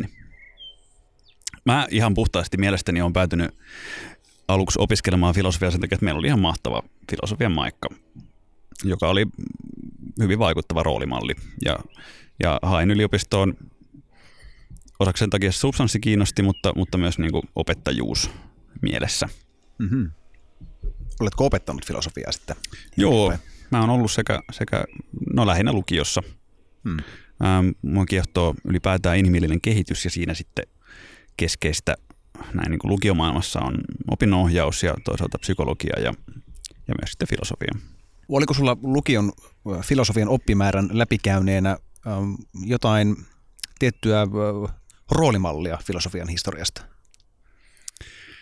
Jaa, on niitä varmaan ollut niin ajatussuuntauksia. En ole ehkä koskaan ollut itse niin henkilö keskittynyt. Mm, ehkä enemmän niin kaunokirjallisuudesta löytyy sellaisia hyvin niin säväyttäviä ikään kuin filosofisia äm, syvyyksiä ja, ja sellaista, mikä niin kuin inspiroi paljon. No heitä nyt muutama nimi. Lokki Joonatan, mm-hmm. johon tietenkin niin kuin itse samaistun. Mutta, mutta no toi nyt oli ehkä jotenkin äh, keulasti sanottu, mutta, mutta äh, sattuu olemaan niin kuin sama mies ja nimi, niin, niin miksi, miksikä se ei. Se on yksi taso siinä kirjassa, mutta et, niille, jotka ei, ei kirjaa ole lukenut ajatuksella koskaan. Itse olen lukenut sen siten, että mulla on luettu sitä pienenä pikkupoikana paljon. Meillä muutenkin luettiin kotona, kiitos siitä vanhemmille. Mutta moni kirja on sellainen, hyvin kirjoitettu tarina on sellainen, että, että sä voit lukea sen aina uudestaan sit sun elämänvaiheesta käsin. Ja se avautuu ihan eri tavalla. Ja Loki on jotenkin niin toisaalta keskeinen, toisaalta klassinen tällainen äm, itsensä löytämistarina. Mutta se on se on kirjoitettu siten, että, että se voi lukea niin kuin aina uudella tavalla. Ja, ja se itsessään jo niin kuin sai mut ehkä innostumaan siitä, että, että tota, kirjoitettu sana ylipäätään voi olla vaikuttavaa ja sitten ne monitulkintaiset ajatusrakenteet, jotka on saanut sen sanan aikaiseksi, niin ai että, että niissä on niin kuin paljon mielenkiintoista. Joo, tämä soi korviini hyvin äh, helposti samaistuttavana, koska itse myöskin päädyin opiskelemaan filosofiaa oikeastaan ainoastaan siitä syystä, että lukiossa oli niin, niin hyvä filosofian opettaja. Mutta esitäpä silti tämmöisen spesifin kysymyksen, eli äh, Sokrates, Platon vai Aristoteles? Ai että, ai että. No tota, mm, täytyy ehkä, ehkä vastata kuitenkin Aristoteles ja vaan siksi, että hän on ehkä yksi ainoista ihmisistä, joka keksi ankeriaan mysteerin. No, voisitko valaista tätä mysteeriä no, ai, kuulijoille tarkemmin? Ai, ai, ai, en, en tee sitä, vaan, vaan neuvon tota, kaikkia lukemaan viimeaikaisen oikein kauniin ruotsalaistoimittajan tekemän Ankerias-kirjan, Ankerian tarina. Kaivetaan se tuonne muistiinpanoihin jälleen kerran hiukkasen samaistumiskohteita, koska Aristoteles on itsellekin ollut se kaikista tärkein. Mutta syy miksi kysyin tämän, äh, tämä on siis kysymys, joka mun mielestä voidaan esittää kenelle tahansa lukion filosofian ykköskurssin käyneille, koska Sokrates, Platon ja Aristoteles on kaikille esitellään siellä. Ja vaikka siitä ei paljon mieleen jäiskään, niin useimmat kuitenkin muistaa sen, että Sokrates oli tämä ikään kuin filosofian perustaja, Platon hänen oppilansa ja Aristoteles sitten Platon, Platonin oppilas. Ja tietenkin kun filosofista on kysymys, niin mun mielestä tämä kysymys määrittää todella paljon yleisestä elämän asenteesta. Eli nämä kolme filosofiaa nimittäin eroaa niin, niin merkittävällä tavalla – äh, lähtökohdiltaan, menetelmiltään ja, ja si, siitä myöskin minun mielestä siitä näkökulmasta, että millainen äh, tunne siitä, että onko tämä minua varten, tulee silloin kun lukee näitä, näitä tarinoita.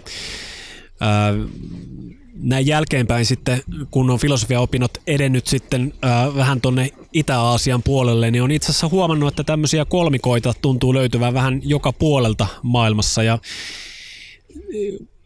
se onkin tämmöinen kiinnostava näkökulma, että, että miksi ihmeessä näissä tarinoissa, mitä kuulee ja filosofioissa, mistä keskustelee ihmisten kanssa, ihan vaikka nyt itsellä tulee mieleen Nepalissa ihan tämmöisen tavallisen vaikkapa yliopisto-opiskelijan kanssa heidän, heidän omasta filosofiastaan, että miksi siellä aina tulee näitä tällaisia samoja elementtejä vastaan. Oletko sä, Henri, huomannut, että matkoillasi, että, että törmäät ikään kuin samanlaisiin filosofisiin ajatusrakennelmiin tai, tai kenties, kenties jopa tämmöisiin niin kuin mytologisiinkin kertomuksiin muualla maailmassa kuin mihin sitten filosofian opinnoissa? No joo, tai ehkä, ehkä ajattelen enemmän niin, että itse on päätynyt sitten myös tällaisten niin luonnon uskojen ja heimojen pariin asumaan ja, ja matkustelemaan eri, eri mantereilla ja, ja heidän niin kuin elämässään ja tarinoissaan ja filosofioissaan, jos, jos vaikkei ne välttämättä olisi niin analyyttisiä kuin meillä länsimaissa on, niin on kyllä suuria samankaltaisuuksia. Mm, jännä, että mainitsit tuon Aristoteleen ja, ja samaistumisen siinä, että, että jollain tavalla voin kanssa samaistua Aristoteleen perikuntaan. Aristoteles oli hyvin analyyttinen, kehitti lääketiedettä ja, ja hyvin tarkkaa mittausta ja, ja no, analyyttistä ajattelua. Joskin se johti aika pitkälti siihen, että jossain vaiheessa Descartes meni niin pitkälle, että erotti tämän niin kuin kaiken materian ja dedusoi kaiken vaan siihen, että, että olisi joku ajatteleva kaikesta erillinen materia ja, ja, ja sitten toisaalta sielu. Descartes on jatkuva kritiikin lähde tässä podcastissa, kun filosofiassa puhutaan mielestä ja ajattelevasta subjektista. Descartes meni ja jako kaiken kahtia, mutta, mutta itse sitten taas niin tämän syrjähypin kautta niin, niin nykyajattelijoista Kistalasta, onko, onko filosofi vai ei, mutta, mutta tällainen amerikkalaishahmo kuin Ken Wilber on, on ehkä itsellä ollut ahkerassa luvussa nyt viime vuosina ja on, on äh, maisteriopintojen jälkeen tähän niin sanottuun integraalifilosofiaan syventynyt ja uppoutunut ja siitä kyllä ammennan myös tällä, mainitsin tuon ongelmanratkaisun, niin, niin hyvin paljon ja, ja, ja tota, sen linssin läpi kun katselee asioita, niin samankaltaisuuksia toki löytyy oikeastaan kaikkialta. Mm-hmm. No voisitko avata hiukkasen tätä Ken Wilberin äh, filosofiaa? Tiedän, että hän on pahamaineisen, äh, äh, sanoisinko tuota, lavea kielessään, mutta, mutta tota, no, sanotaanko näin, että mikä sai sut innostuun hänen ajattelustaan? Jaa.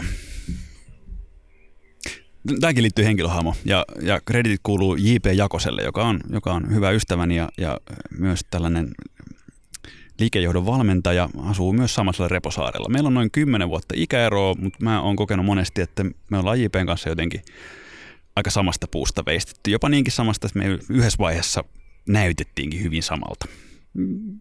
Komialta ja, ja mikä siinä. Mutta JP oli, oli perehtynyt, perehtynyt opinnoissaan Wilberiin ja, ja sitten hänen kautta tota, osaltaan. Toisaalta mä olin ollut, ollut Pohjois-Amerikassa siellä sitten kehkeydyin Kaliforniaa ja, ja, ja San Franciscoa ja, ja siellä on tota, tällainen integraaliajattelu yksi maailman keskuksista ja, ja siellä se ehkä sitten tuli toisaalta myös niin kuin, oli tullut aikaisemmin jo vastaan, mutta en, en siihen sitten sen enempää, enempää paneutunut. Wilberin kunniaksi sanottakoon, että, että vaikka häntä ehkä kritisoidaan laveasta ajattelusta, mutta jos lukee, lukee teoksia, jotka on yleensä lähes tuhat sivuisia, niin, niin saattaa olla 300 sivua lähdeviitteitä joka on akateemikolle ihan, ihan hyvä meritti. Sitten voidaan keskustella siitä, onko ne hyviä lähteitä vai ei, mutta... Siitä mutta, todella voidaan keskustella, ja on keskusteltu myös. Ain, ainakin ne on, tota, sanotaan, sanotaan tota, jotain taustatyötä on tehty. Ää, ja, ja palaan tuohon aikaisempaan, puhuin Wilberiläisestä linssistä. Olen, olen huomannut, että, että Wilberillä on tosiaan niin yksi keskeinen tehtävä se, että hän, hän koittaa punoa maailmankaikkeutta – kartaksi, jolla, jolla sitten tulkita takaisin sitä maailmankaikkeutta. Ja tämä on toki niin kuin hyvin kunnianhimoinen tehtävä, jossa vääjäämättä täytyy vetää vähän mutkia suoraksi. Semmoinen kartta, missä on kirjoitettuna aivan kaikki, niin sillä ei oikein tee yhtään mitään, koska saat, siinä on liikaa informaatiota, saat hukas sen kartan kanssa. Toisaalta, jos siinä on liian vähän tavaraa, niin ei se myöskään niin kuin auta sua mihinkään. Niin myönnettäkää nyt, että täytyy hiukan tehdä niin kuin mutkia suoraksi ja tietynlaisia kompromisseja. Joskin sitten ehkä ähm, on taipuvainen ajattelemaan myös niin, että sillä on myös käytännönläheiset tosi hyvät puolensa. Monesti me voidaan semantiikkaa juuttua ikuisuuksiksi. Oikeastaan pääsemättä yhtään mihinkään. Jolloin herää kysymys, että, että no riippuen mittarista, mutta, mutta oliko siitä sitten mitään tai ketään – auttavaa tai edistävää asiaa, mikä ei välttämättä ole sellainen, mitä haetaan. Mutta itse näin niin kuin hyvin käytännönläheisenä filosofian ystävänä ja, ja nimenomaan filosofia mulle on, on pitkälti elämän rakastamista ja, ja toisaalta sitten taas sellaista elämää, jota voi rakastaa, niin siihen, siihen kuuluu aika paljon ongelmanratkaisua. Ja, ja tätä kautta mä oon, mä oon kehkeytynyt ja viehättynyt myös niistä niin kuin sellaisesta monitahoisesta ongelmanratkaisusta, joka, joka edesauttaa elämää. Mm, jos me tehdään hyvin yksilmäisiä, yksitasoisia ratkaisuja, niin yleensä ne ei kuitenkaan sitä ota huomioon muuta kuin sen yhden ulottuvuuden, jolloin, jolloin sitten joku muu kärsii. Jolloin tämä on ehkä vilperiläinen ajattelutapa myös. Pyritään hahmottamaan ainakin ne rele- relevanteimmat näkökulmat. Minuus, ehkä, me, ja sitten tämä meitä suurempi. Siinä on kolme, niitä voisi olla vaikka 50, mutta siinä on kolme aika hyvää ja niillä pärjää jo tosi pitkälle. Ja tämä on ehkä vähän tällaista niin kuin jollain tavalla maanläheistä lähestymistapaa myös tähän kaikkeuteen, joka muuten on aika kompleksinen ja moni, monisyinen. Niin, tämä on epäilemättä totta ja systeemirakentajien hyväksi puoleksi sanottakoon se, että kun näitä nyt on historia pullollaan, voi sanoa, että oikeastaan ennen 1900-lukua melkeinpä jokainen filosofi yritti rakentaa kaiken selittävän mallinsa. Se, mitä itse opin filosofian laitoksella, oli se, että kaikkien näiden ihmisten perinnöstä voi oppia jotain. Ei tarkoita sitä, että, että alkaa kanttilaiseksi tai alkaa dekarttilaiseksi tai kannattaa alkaa minkään yhden systeemin vankkumattomaksi kannattajaksi, mutta pystyy löytämään välineitä, joilla pystyy kehittämään omaa ajattelua. Sä oot yhdessä artikkelissa itse sanonut, että, että näin, että ihmisellä on valtava potentiaali luoda uusia visioita, jos vain ajatteluun on riittävästi aikaa. Koetko sä, että näinä päivinä, kun teet kaikenlaista ja on, on tota kiireistä yrittäjän arkea, että sulla on vielä ajattelulle ja filosofoinnille aikaa? On, mä oon luonut sitä aikaa. Ja, ja tuossa äskeisessä artikkelissa rivien välistä unohtuu se, että no ehkä se on mun tulkinta. Mä oon vähän tämmönen maaninen. Mä pidän siitä, että, että hommat tapahtuu. Ja, ja sellainen niin kuin, ää, tällainen ää, hyvin, hyvin boheemifilosofia filosofia harrastus, niin se ei ole mulle mieleen, vaan, vaan mulle siinä on kyse pitkälti, että mieli on aika kurissa ja se on hyvin fokusoitunut. Ja silloin pystyy ikään kuin pienessäkin ajassa, oivalluksethan ei kysy aikaa.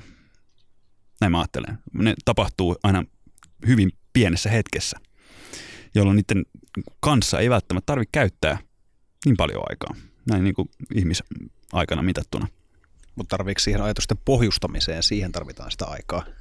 Äm, ja sitten niiden niin kuin, äm, käytännön toteut, tote, toteutusten niin kuin järjestelemiseen, siihen tarvitaan aikaa. Toki oivallukset kysyy kokemusta, mm. mutta se ei välttämättä, mä puhun ehkä siitä, siitä niin kuin ajattelun, aktiivisen ajattelun parissa käytetystä ajasta. Ja niin kuin sä viittasit, niin on hyvin samaa mieltä siitä, että moni oivallus kumpuaa alitajunnasta ja, ja eletystä elämästä ja kohdatuista asioista ja kokemuksista ja jaetuista hetkistä. Mutta se ei välttämättä ollut sitä niinku aktiivista paranhierontaa ja, ja, ja tota, otsan raavintaa ja, ja tällaista ajattelua. Äm, mä oon pyrkinyt luomaan omalle elämäntäni, elämäni rakenteen. Siinä onkin muuten kolme osaa. Yllättäen. Yllättäen tai vähemmän. Sieltä, sieltä ne kolme kumpuaa. kolme mulla, on, mulla on joka päivä Joskin myönnettäkö en pysty sitä aina pitämään kiinni, koska on, on hyvin keskeräinen ihmisolento. Eikä siinä mitään, se on ihan kiva sekin. Kolme osaa päivässä. Mulla on ö, aamu ja päivä ja ilta, niin kuin vuorokauden aikoina. Sitten mulla on niiden kanssa korreloivat harjoitus, työ ja harrastus. Ja mä ikään kuin uskon siinä taustalla, että meillä on myös tässä inhimillisyydessä vähintään kolme semmoista eri maailmaa. Ja jos niihin jokaiseen pystyy ikään kuin lunastamaan lipun joka päivä, niin sitten meidän kokemus on rikas ja, ja kylläinen. Meidän olisi joka päivä hyvä tehdä pieni määrä harjoitusta. Harjoituksen velvollisuus on ikään kuin se, että mun velvollisuus ihmisenä on kehittyä siten, että mä pystyn palvelemaan evoluutiota ja elämää ja, ja mua suurempia, muut aikaan saaneita, musta ajat jättäviä voimia – mä pyrin joka päivä olemaan tekemään semmoista duunia, että, että mä oon vähän parempi ihminen ja ihmisenä, olentona ja kokijana ja ajattelijana. Se on, se on pitkälti jakautuu taas neljään. Toisaalta siinä on kognitiivinen, siinä on ehkä varjotyötä, sitä mitä mistä mä en ole tietoinen, mä koitan työstää myös sitä. Siinä on ihmissuhdetaitoja, siinä on mun itseni kanssa työskentelyä. Mä koitan olla vähän parempi.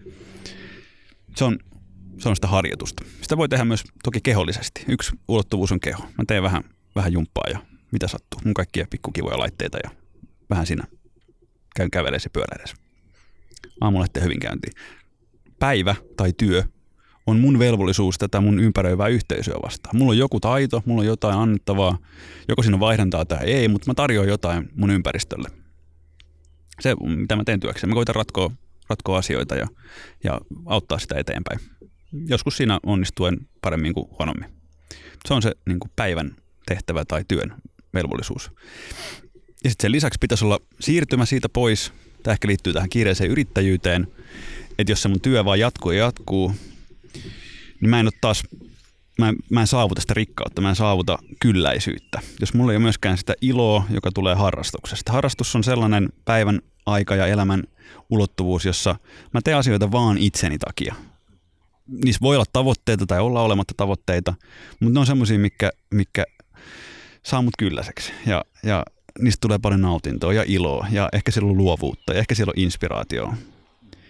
Ja oli niitä sitten 15 minuuttia tai kaksi tuntia. Joku tekee kolme minuutin aamuharjoituksia, joku tekee kahden tunnin, joku käyttää puolen päivää erilaisissa joogisissa harjoituksissa.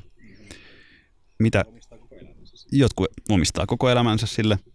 mikä kenenkin elämänvaihetta palvelee.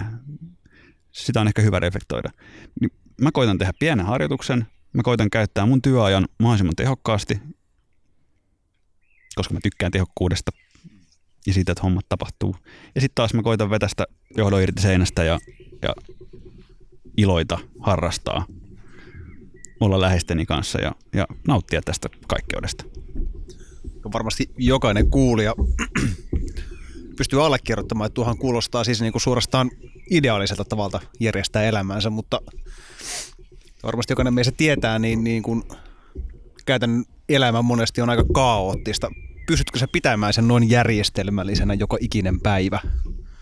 No niin kuin sanoin, niin en, en, en, en, en pysty sitä joka päivä tekemään. Että elämä tapahtuu myös yllättävillä tavoilla ja silloin rakenteista ja, ja pinttyneistä tavoista kiinni pitäminen ei välttämättä edes palvele. Silloin mä en, en huomaisi sitä, mitä se maailmankaikkeus mulle ikkunastaan avaa ja, ja näyttää, jos, jos tällä niin kuin sitä muotoilee. Ja sitten on ihan vaan myös laiskuutta ja sairautta ja heikkoutta ja keskeeräisyyttä, joka välillä johtaa siihen, että, että ei pysty pitämään. Mutta toisaalta sitten taas siihen havahtuu ja silloin sulla on valinta, että, että mitä sä oikeastaan haluat tehdä ja käyttää aikaa. Tähän kotosprojektiin, mistä sä hiukan lähit liikkeelle artikkelista, jossa lausuin, että ihmisellä on valtava potentiaali luoda uusia visioita, jos on vaan aikaa ajattelulle. Siinä on toisaalta taustalla se, että sillä ajattelulla on hyvä luoda sellaiset puitteet, jossa on niin kuin luonnonmukaista ja hyvä olla. Ja tässä aikaisemmassa rakennusprojektissa oli pitkältään niin kuin kyse siitä. Se oli toisaalta mulle ikään kuin filosofinen tutkielma. Mä lähdin tyhjästä oikeastaan ilman taustataitoja luomaan sellaista tilaa, missä mun olisi hyvä olla. Mä hiukan olin kiertänyt maailmaa erilaisissa projekteissa ja rakentanut lähinnä luonnonmateriaaleista. Perehtynyt hiukan perinnerakentamiseen, joka musta vaikuttaa mielekkäältä. Myös, myös esteettisesti en, en juuri pidä kauheasti uudisrakentamisesta, mutta varsinkaan niin kuin materiaalien puolesta. Mutta sitten tässä kotosessa tai, tai rakenteessa ja konseptissa, joka sai nimekseen kotonen sitten myöhemmin, oli mulle kyse siitä, että okei, mä olin Kapverdeltä tultuani asunut vähän Portugalissa, jossa asuin pienessä sirkusvaunussa. Ja mä silloin viehätyin siihen pieneen tilaan ja sen toimivuuteen, sen yksinkertaisuuteen ja, ja, ja tuntuun. Ja mä siitä inspiroiduin, sitten suunnittelin tällaista tilaa, että missä mun olisi hyvä olla. Ja se ikään kuin kumpus sikäli tyhjästä, että mulla ei ollut mitään valmista ideaa tai konseptia, vaan ehkä niin kuin jonkunnäköinen hatara visio siitä ulkokuvasta, ja sitten se lähdetään ikään kuin manifestoimaan hienosti sanottuna. Sitä lähdetään toteuttaa. Pala kerrallaan se rakentuu niin kuin se on rakentuakseen. Ei ollut mitään valmista suunnitelmaa tai, tai rakennuspiirrosta tai, tai muuta. Päivä, päivä toisensa perään mä aamusti heräsin ja menin rakennustyömaalle ja järjestetty ne puitteet siten, että mun oli noin puolen vuotta ikään kuin lomaa. Oli ollut aika paljon töissä ja, ja sitten oli, oli hyvä tilaisuus ja hyvä paikka, missä rakentaa. Ja siitä syntyi sitten semmoinen pieni, noin 13 neliön, lattianeliön ö, mökki. Ja, ja myöhemmin siitä tuli myös liikuteltava. Se oli ehkä ajateltukin liikuteltavaksi, mutta mä tein sillä hassusti päin, mä tein sen talo ensin ja sitten vasta sen kärryn ja siirrettiin sitten se talo siihen kärryn päälle. Joo, kuulin tästä operaatiosta, se kuulostaa niin kuin aika, tai sanotaanko, että tänään tuommoista niin kuin jättimäistä äh, betonipaasia kahteen mieheen tuota rautakangella Äh, nostaessa, niin mietin itse asiassa tätä tarinaa, kun nostitte tästä 15 neljän mökkiä sinne. Hmm. Sinne Tuli myös tuota testattua rakennustaidot tiputtamalla se mökki siinä vaiheessa. ja ei mennyt ilmeisesti rikki kuitenkaan. Se, sillä ei käynyt mitään. Se myös kuulostaa siltä, että siis aloit rakentamaan ja sitten vasta suunnittelemaan. Öö, no joo, niin. Mulla oli jonkinnäköinen hahmotelma siitä ulkokuoresta, ja ehkä mä niin ymmärsin, että miten niin rakenne ylipäätään toimii tuollaisessa kontekstissa – mutta varsinkin se, että, että mitä siellä sisällä sit pitäisi olla. Niin oikeastaan se filosofinen osuus koko siinä rakennusprojektissa oli nimenomaan se, että mä halusin tutkia sitä, että miten mä luontaisesti toimin tilassa, mikä on sellainen päivän rytmi, viitaten tähän aamuun, työpäivään ja iltaan, millä mä haluaisin puitteen, jonkun rakennuksen, kodin, missä asua. Mä haluan toteuttaa siellä tietynlaista elämää, niin mun oli ehkä tärkeämpää ensin hiukan rakenteellistaa ja järjestää sitä elämää, päivittäistä elämää, mitä mä halusin elää, ja sitten suunnitella siitä käsin, mun luontaisista tuntemuksista käsin myös sitten se rakennus. Ja, ja näin mä oikeastaan tein. Äm, omasta lapsuudesta että mä tykkään nukkua parvella. Mä rakensin ensin parven ja muutin sinne puolivalmiiseen taloon parvelle. Sitten mä siitä kävin läpi aina, että mitä mä aamuisin teen. Mä teen mun harjoituksen, sitten mä keitän kahvia, sitten mä teen töitä. Mulla oli aina projekteja, mä tein pitkälti etänä osan asioista ja sitten, sitten matkustin aina paikan päälle tekemään, minne sitten sattuu päin maailmaa. Sille piti olla puite, optimoida se just sille sopivaksi. Toki tämä täytyy huomata se, että kaksivitosena miehen puolikkaana yksinään voi tehdä aika vapaasti asioita, ei tarvi juuri muiden mielipiteistä huolehtia. Ja, ja se oli osa kauneutta toki silloin. Ää, kaikille se ei välttämättä ole samalla tavalla mahdollista. Itselleni se oli ja, ja päädyin rakentamaan sellaisen kopin kuin mulle juuri sopi. Ja siitä tuli oikein hyvä koti. Ja sitä kautta niin kuin tuli opiskeltua rakentamista ja, ja toisaalta sen ajattelun ja sen puitteen suhdetta toisiinsa. Ja sen jälkeen mä asuin siinä jonkun, jonkun aikaa, useamman vuoden oikeastaan, niin joskin olin välillä, välillä pois ja asuin sitten taas uudestaan, niin, niin se työ, mitä mä oon siellä tehnyt, on itse asiassa vieläkin kantaa hedelmää. Siellä on tehty paljon keskittynyttä ajattelua, kirjoitettu aika paljon, rakennettu konsepteja, niihin liittyvää viestintää. Mä olen yrittäjä 17-vuotiaasta asti. Mä oon nyt 30 vuotta ja täytän 31 tuossa ihan kohta – niin se työ, mitä mä tein siinä puitteessa, jonka mä olin sitä varten suunnitellut, on mun mielestä mun tähän asti sen elämän parasta työtä. Tässä keskustelussa on tähän asti mun mielestä tullut kolme sellaista merkittävää teemaa, jotka näyttäisi äh, kantavan aika pitkälle, josta avautuu kokonainen uusi horisontti, johon tekisi koko ajan mieli sukeltaa syvemmälle. Mutta tämä meidän maksuton osuus alkaa olla jo aika pitkä ja mun mielestä on aika jo sukeltaa tuonne löylyosion puolelle.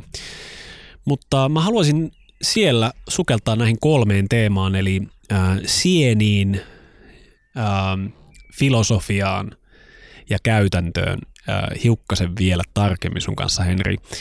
Ja sen lisäksi me voitaisiin äh, myöskin käydä läpi vähän tällaista ajatusta, minkä myöskin jossain haastelussa toit esiin, että sulla on täällä sun itse suunnittelemassa kodissa linja auki ylöspäin – mutta vielä ennen kuin mennään tuonne löylyosioon, niin meillä on tulossa tässä tällainen kappale, ää, joka liittyy, mihinkä se liittyykään. Osaisitko Henri kertoa, että mikä tämän kappaleen taustalla oleva tarina on?